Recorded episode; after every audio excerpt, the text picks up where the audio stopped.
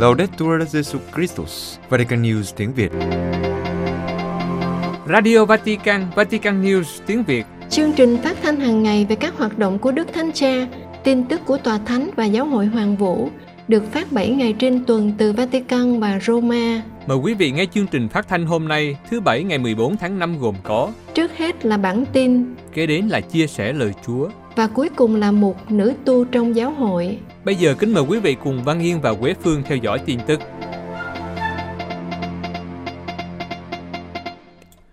Croatia, Đức Hồng Y Parolin nhắc lại cam kết của Đức Thánh Cha đối với hòa bình ở Ukraine. Cuộc chiến ở Đông Âu là một trong những chủ đề quan trọng xuất hiện tại các cuộc gặp gỡ của Đức Hồng Y Pietro Parodin, Quốc vụ Khanh Tòa Thánh ở Croatia, nơi Ngài có chuyến thăm nhân kỷ niệm 30 năm quốc gia này được công nhận độc lập. Trong bài phát biểu hôm thứ Năm trước Quốc hội Croatia, Đức Hồng Y tái khẳng định sự gần gũi của Tòa Thánh đối với đất nước và người dân Croatia.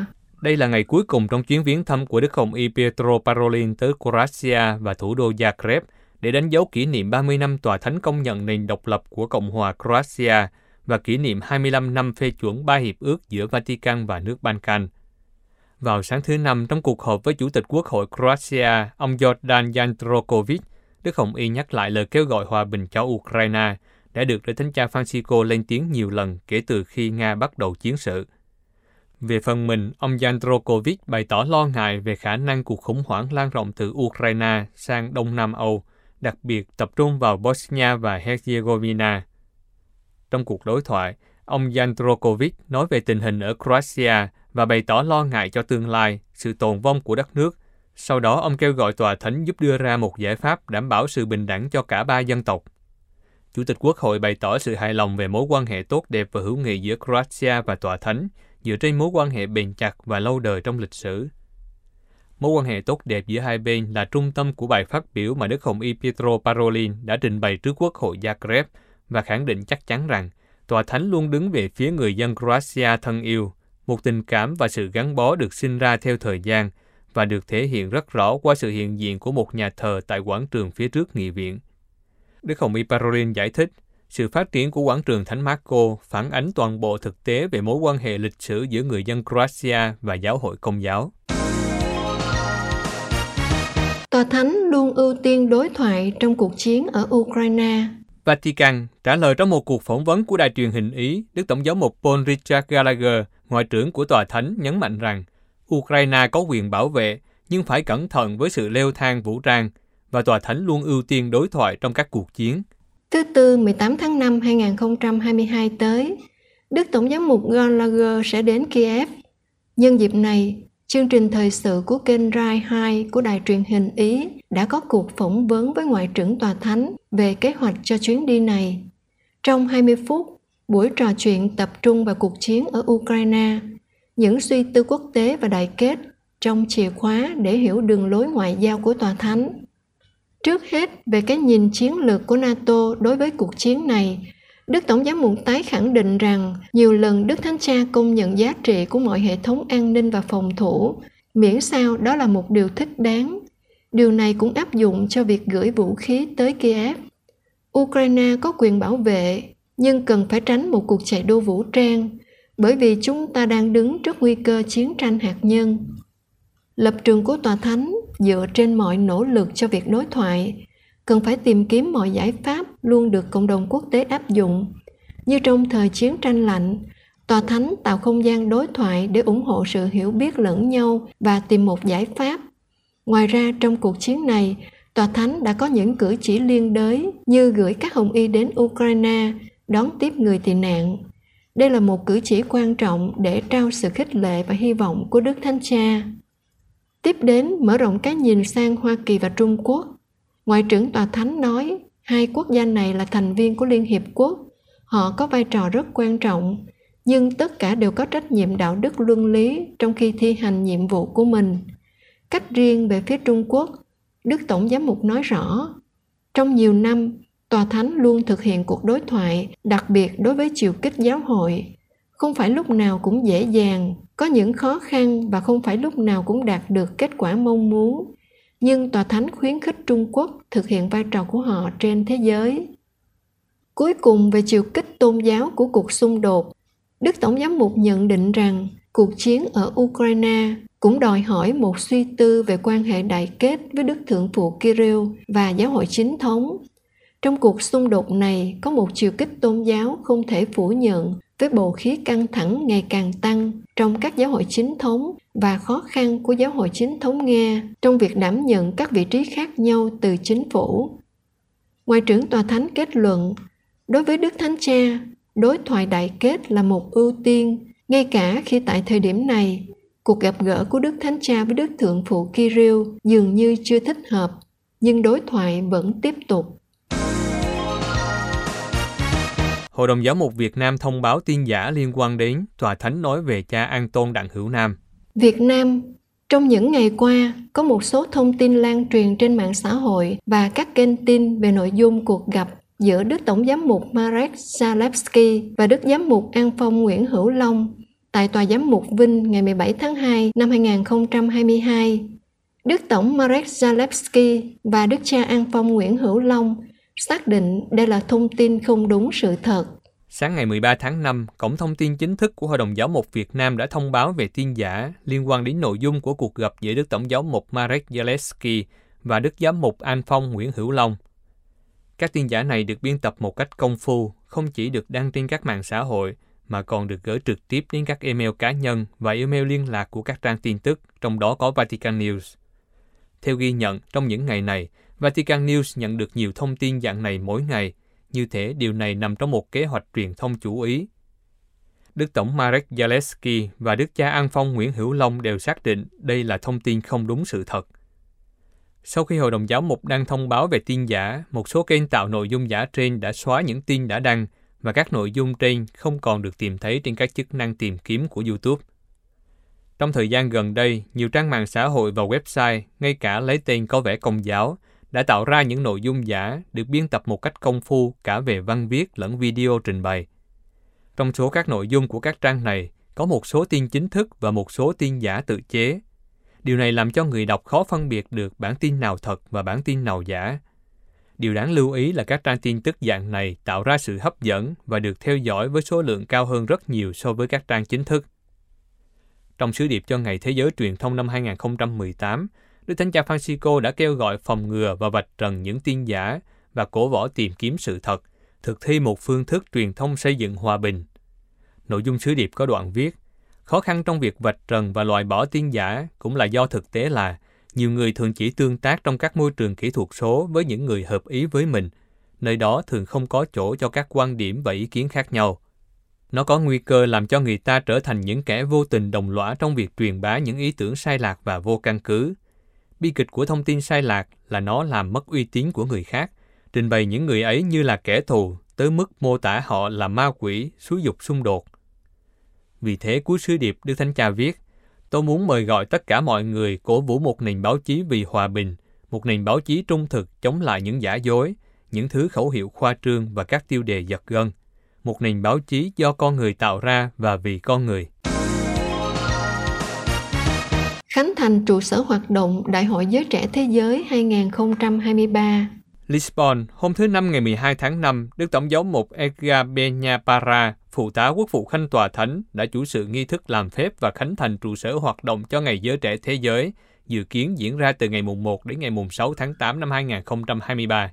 Phát biểu trước các chức sắc và các thành viên của ban tổ chức địa phương, Đức Tổng giám mục bày tỏ niềm vui khi có mặt tại nơi mà sự kiện sẽ được suy nghĩ, lập kế hoạch, tổ chức và cầu nguyện. Ngài nhấn mạnh rằng Đức Thánh Cha không bao giờ mệt mỏi tìm kiếm và gặp gỡ người trẻ. Đức Thánh Cha, giáo hội và các vị chủ chăn của giáo hội ước mong sẽ có nhiều người trẻ đến Lisbon cho sự kiện. Phụ tá quốc vụ Khanh Tòa Thánh nói thêm, nhiều người trực tiếp tham gia vào việc tổ chức, mong ước cống hiến hết mình cho một đại hội giới trẻ thế giới, phù hợp với những kỳ vọng tốt nhất của giáo hội và xã hội. Đồng thời, các bạn trẻ mơ ước quy tụ tại Lisbon để chia sẻ niềm vui đức tin với các bạn trẻ khác đến từ khắp nơi trên thế giới. Đức Tổng giám mục nhắc lại những gì Đức Thánh Cha đã viết cho các thế hệ mới trong tông huấn Christus Vivit. Khi các con đấu tranh để biến ước mơ của mình thành hiện thực, Hãy sống trọn vẹn ngày hôm nay, cho đi tất cả và từng giây phút lấp đầy nó bằng tình yêu.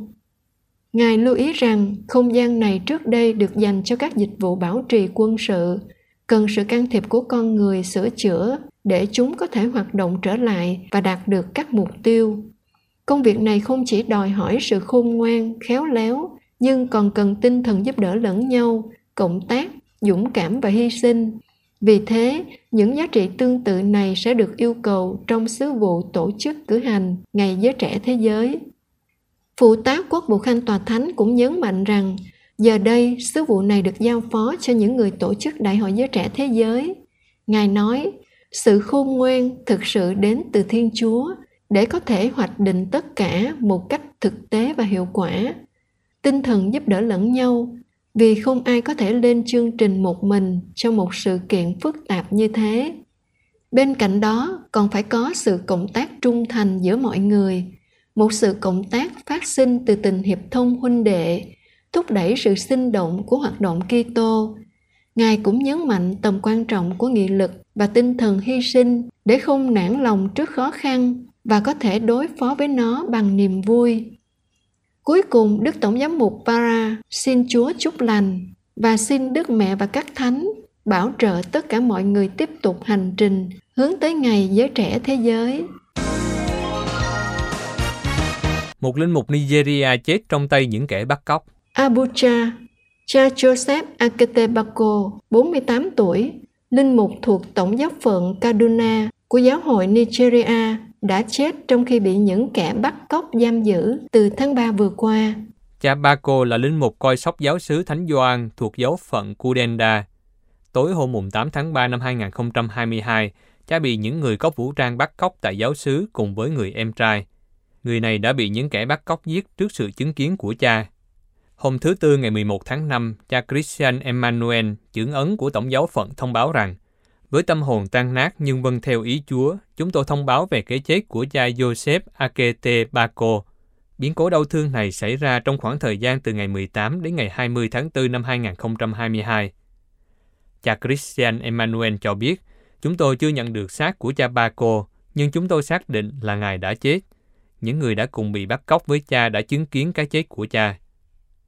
Những tuần sau vụ bắt cóc, có tin là cha đã chết sau khi bị những kẻ bắt cóc tra tấn. Linh mục chưởng ấn chỉ rõ rằng hoàn cảnh đưa đến cái chết của cha Bako và ngày mất đã được kiểm tra cẩn thận. Vì thế, giờ đây chúng tôi có thể thông báo tin này. Trong thông cáo, Đức Tổng giáo mục Matthew Ndagoso của Tổng giáo phận Kaduna gửi lời chia buồn sâu sắc đến gia đình và cộng đoàn giáo xứ Thánh Gioan Kudenda. Ngài mời gọi các tín hữu cầu nguyện cho linh hồn của cha Bako được yên nghỉ. Bắt cóc ở Nigeria trở nên phổ biến và cũng thường ảnh hưởng đến giáo hội. Gần đây, ngoài cha Joseph Akete Bako, hai linh mục khác cũng đã bị bắt cóc. Cha Leo Rafael Ojigi, chánh xứ giáo xứ Đức Maria ở bang Niger, bị bắt cóc vào Chủ nhật ngày 27 tháng 3, vừa được trả tự do tối ngày 8 tháng 4 vừa qua. Cha Felix Zakari Fisson bị bắt cóc vào ngày 24 tháng 3 và cũng đã được trả tự do. Để ngăn chặn các vụ bắt cóc vì mục đích tống tiền, Thượng viện Nigeria đã thông qua một dự luật và đang chờ Tổng thống Muhammadu ký thành luật. Trong những năm qua, các giáo mục Nigeria đã cấm trả tiền chuộc trong các trường hợp các thành viên của giáo hội và tu sĩ bị bắt cóc. Giáo phận Hồng Kông lo ngại đến sự an toàn của Đức Hồng Y Giuse Trần Nhật Quân. Hồng Kông, Đức Hồng Y Giuse Trần Nhật Quân đã bị chính quyền Trung Quốc bắt giữ với cáo buộc thông đồng với các thế lực nước ngoài với tư cách là quản trị viên của một quỹ hỗ trợ cho những người biểu tình ủng hộ dân chủ, bằng cách chi trả các chi phí pháp lý và y tế. Các nhà chức trách đã trả tự do cho Đức Hồng Y ngày hôm qua. Giáo hội Công giáo ở Hồng Kông cho biết họ hết sức lo ngại đến tình trạng và sự an toàn của Đức Hồng Y Giuse Trần Nhật Quân và dành những lời cầu nguyện đặc biệt cho Đức Hồng Y. Những lời này đã được đưa ra trong một thông cáo truyền thông của giáo phận Hồng Kông sau vụ bắt giữ vị Đức Hồng Y 90 tuổi vào thứ Tư. Sau đó, Ngài đã được tại ngoại. Cáo buộc chống lại Đức Hồng Y, nguyên giám mục của Hồng Kông, thông đồng với các lực lượng nước ngoài liên quan đến Ngài trong vai trò quản lý của Quỹ Cứu trợ Nhân đạo 612, một quỹ cứu trợ những người biểu tình ủng hộ dân chủ bằng cách trang trải các chi phí pháp lý, hoặc y tế mà họ có thể phải đối mặt.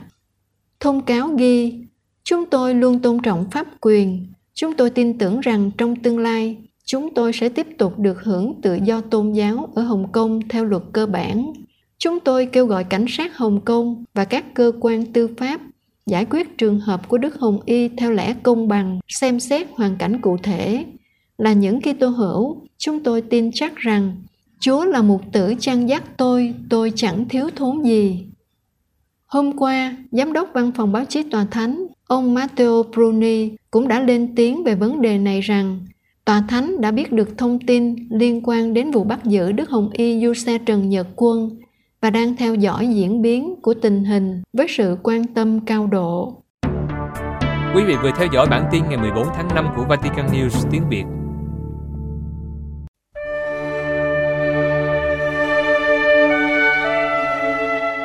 Vatican News tiếng Việt. Chuyên mục Chia sẻ lời Chúa. Cha Giuse Trần Sĩ Nghị dòng tên chia sẻ lời Chúa Chủ nhật thứ 5 Phục sinh.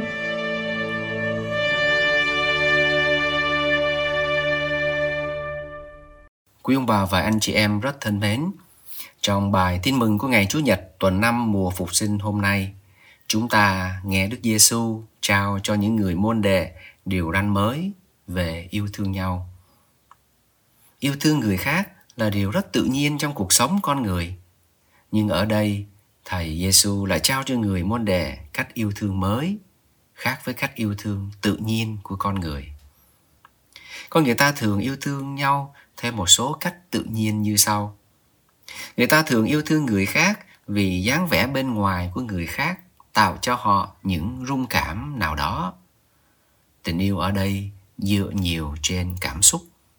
Và như thế, bình thường người ta sẽ khó yêu thương những người mà họ nhìn thấy chẳng có gì hợp với ánh mắt của mình. Có nhiều người sẽ yêu thương người khác vì người khác làm cho họ nhiều điều tốt lành. Người khác làm ơn cho họ. Tình yêu ở đây dựa trên ơn nghĩa, dựa trên lợi ích, yêu vì muốn trả ơn. Và như thế, bình thường người ta sẽ khó hoặc không muốn yêu thương những ai gây hại cho mình. Có nhiều người sẽ yêu thương người khác vì thấy người khác đang gặp hoạn nạn. Lúc đó họ sẵn sàng quan tâm, sẵn sàng chia sẻ những gì mình có. Và khi tình trạng khó khăn hết rồi, thì tình yêu thương của họ cũng kết thúc. Tình yêu trong trường hợp này là lòng thương xót dành cho người gặp hoạn nạn. Và tình yêu thương loại này thì cũng tùy thuộc rất nhiều vào cảm tính của mỗi người. Cách thức yêu thương mới mà Thầy Giêsu muốn người môn đệ thực hành đó là yêu như thế nào? Chúng ta rất dễ dừng lại ở cụm từ yêu như Thầy đã yêu để nói đến tình yêu mà người môn đệ của Thầy Giêsu cần hướng đến để thực hành. Thầy Giêsu đã yêu thương bằng một tình yêu trọn vẹn. Đó là tình yêu không phân biệt đối tượng là ai. Đó là tình yêu không tính toán vụ lợi, không tính toán lợi ích nhận về nhiều hay ít. Đó là tình yêu hạ mình, yêu đến cục tận kỳ cùng, yêu đến độ trao mạng sống của mình cho người mình yêu. Tình yêu thương của Thầy Giêsu là một tình yêu trọn vẹn độc nhất trên cõi đời này. Nên chúng ta không thể yêu như Thầy đã yêu, theo kiểu yêu thương giống y hệt như Thầy Giêsu được. Chúng ta không thể rập khuôn tình yêu của Thầy Giêsu được. Vì thế, nếu chúng ta để ý, chúng ta sẽ thấy Thầy Giêsu nói với các môn đệ là hãy yêu như Thầy đã yêu anh em. Hãy yêu như Thầy đã yêu anh em. Yêu như Thầy đã yêu anh em. Đó là người môn đệ sẽ yêu theo một cách thức mới, cách thức khác với kiểu yêu thương tự nhiên của nhiều người. Người môn đệ sẽ yêu không có theo kiểu lấy mình làm trung tâm. Họ sẽ yêu không dựa trên cảm tính. Và họ sẽ yêu không vì lợi ích nhận được nhiều hay ít. Người môn đệ yêu như Thầy đã yêu, nghĩa là người môn đệ yêu vì họ cảm nghiệm được mình được Thầy yêu mình với tình yêu trọn vẹn như thế nào. Yêu vì cảm nghiệm được tình yêu trọn vẹn mình đang lãnh nhận. Chính vì thế mà chính khi người môn đệ cảm nhận sâu xa tình yêu trọn vẹn của Thầy đang yêu mình, và để cho tình yêu của Thầy đang hiện diện trong mình thúc đẩy mình sống yêu thương người bên cạnh, thì người môn đệ có thể yêu người khác bằng một tình yêu trọn vẹn trong chính khả năng của mình, trong chính hoàn cảnh đó, với chính con người cụ thể đó, cho dù trước mặt mình là người mình không có cảm tình, cho dù trước mặt người mình là người khó yêu. Có khi người môn đệ sẽ hạ mình xuống để yêu thương. Có lúc người môn đệ sẽ hy sinh điều trân quý nhất của mình để mang niềm vui và sự sống đến cho người khác. Thầy Giêsu không trao điều răn mới về yêu thương cho tất cả mọi người, nhưng cho các môn đệ của mình. Những người không là môn đệ của Thầy Giêsu khi nghe những lời này thì chắc chắn sẽ cảm thấy thật khó đối với họ. Cụm từ điều răn ở đây không phải là một lề luật mang tính bó buộc, nhưng đó là một lời mời gọi hướng đến một lối sống. Thầy Giêsu trao điều răn cho các môn đệ, đó là mời gọi người môn đệ hãy sống lối sống yêu thương của Thầy, chia sẻ cùng lối sống yêu thương với Thầy. Khi người môn đệ sống yêu thương nhau theo cách Thầy dạy, thì đó chính là dấu chỉ giúp nhận ra ai là người môn đệ của Thầy Giêsu, là dấu chỉ cho thấy họ đang thuộc về Thầy Giêsu, và đó cũng là dấu chỉ cho thấy sự sống và tình yêu của Chúa đang lan tỏa đến cho con người. Trong hành trình của mùa Phục Sinh năm nay, và trong bối cảnh con người và cuộc sống quanh chúng ta vẫn đang còn bị tổn thương bởi hệ quả của dịch bệnh, của chiến tranh hận thù, chúng ta được nghe lại lời mời gọi sống yêu thương của Thầy Giêsu. Xin cho mỗi người chúng ta biết cảm nghiệm được sâu xa Chúa Giêsu Phục Sinh vẫn đang yêu thương mỗi người bằng tình yêu trọn vẹn của Chúa, yêu mỗi người đến tận kỳ cùng, và Chúa đang lao tác, đang làm việc để trao sự sống của Chúa cho mỗi người mỗi ngày. Càng cảm nghiệm được tình yêu thương trọn vẹn của Chúa dành cho mình, mỗi người chúng ta cũng xin Chúa cho mình được quảng đại, để tình yêu của Chúa thúc đẩy mình tiếp nối lối sống yêu thương của Thầy Giêsu trong hoàn cảnh cụ thể của mỗi người. Mỗi khi tiếp nối lối sống yêu thương của Thầy Giêsu, mỗi chúng ta trở nên đốm lửa nhỏ, và cùng với nhau chúng ta góp thành những ngọn lửa to lớn hơn, làm lan tỏa sự sống và tình yêu của Chúa đến với con người hôm nay. Amen.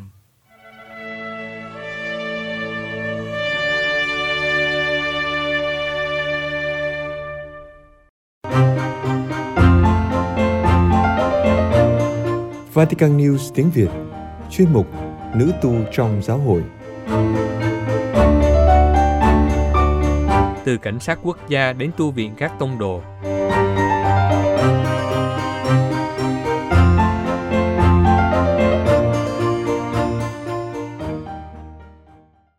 Áo đồng phục xanh lam, mũ xếp cạnh, bao súng da gắn ở thắt lưng và khẩu hiệu lịch sử Sub lege libertas, dưới luật sự tự do, là hình ảnh xuất hiện khi nghĩ về một người phụ nữ trong quân phục cảnh sát quốc gia.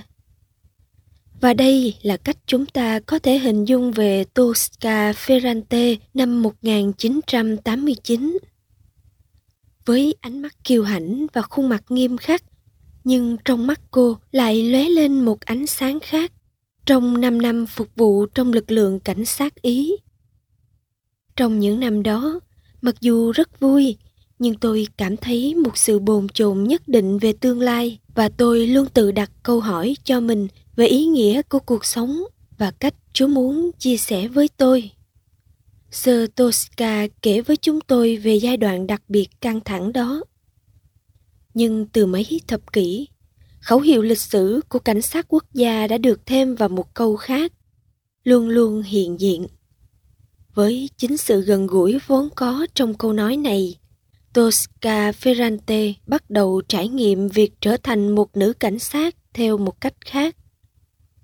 Tôi đã gặp nhiều khuôn mặt tội nghiệp trong những năm đó.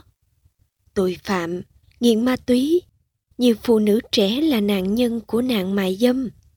người nước ngoài chờ xin giấy phép cư trú, thường là nạn nhân của những trò lừa đảo của những kẻ tự xưng là trung gian. Nói chung là rất nghèo, chẳng còn gì và rất tệ hại.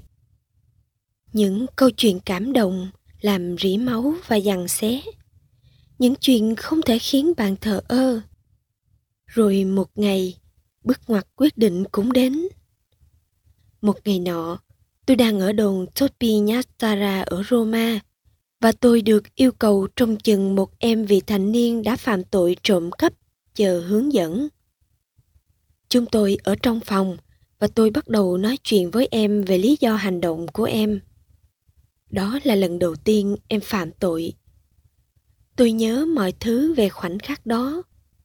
Em ấy bắt đầu khóc, nói rằng em sợ, em khóc lóc thảm thiết, em sợ hãi.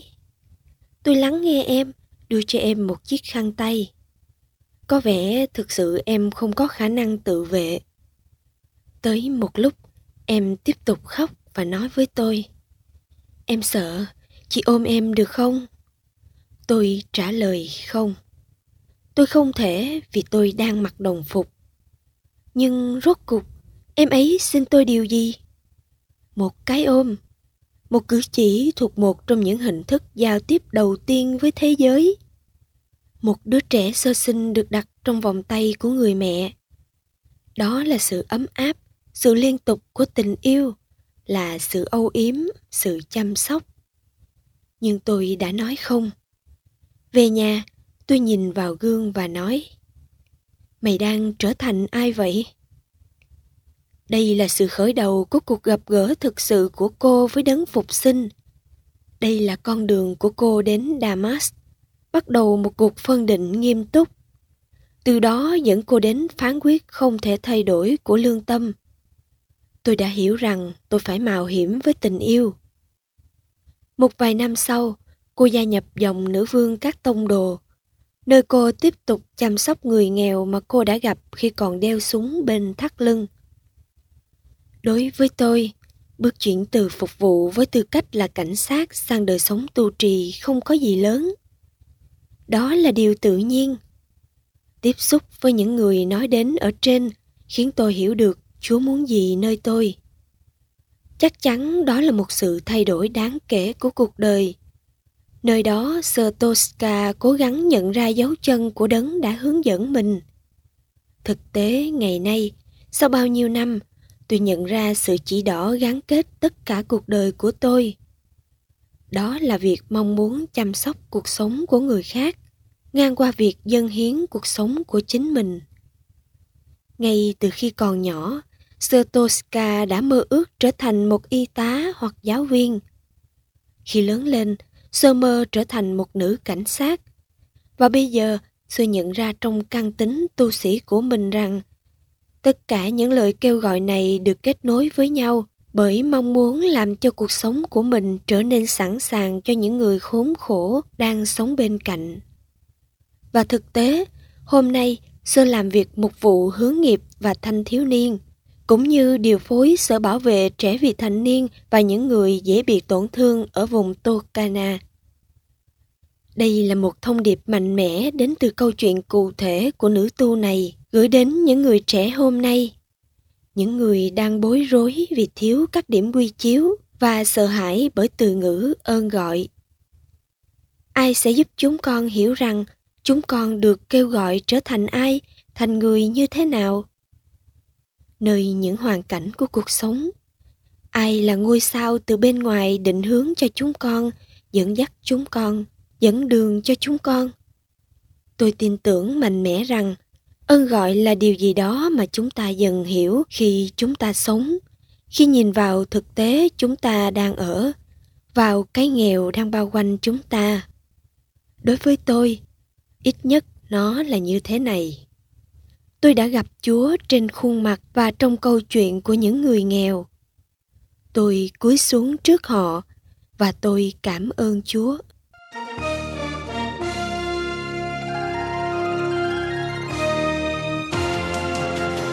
Cảm ơn quý vị đã chú ý lắng nghe chương trình Radio Vatican của Vatican News tiếng Việt.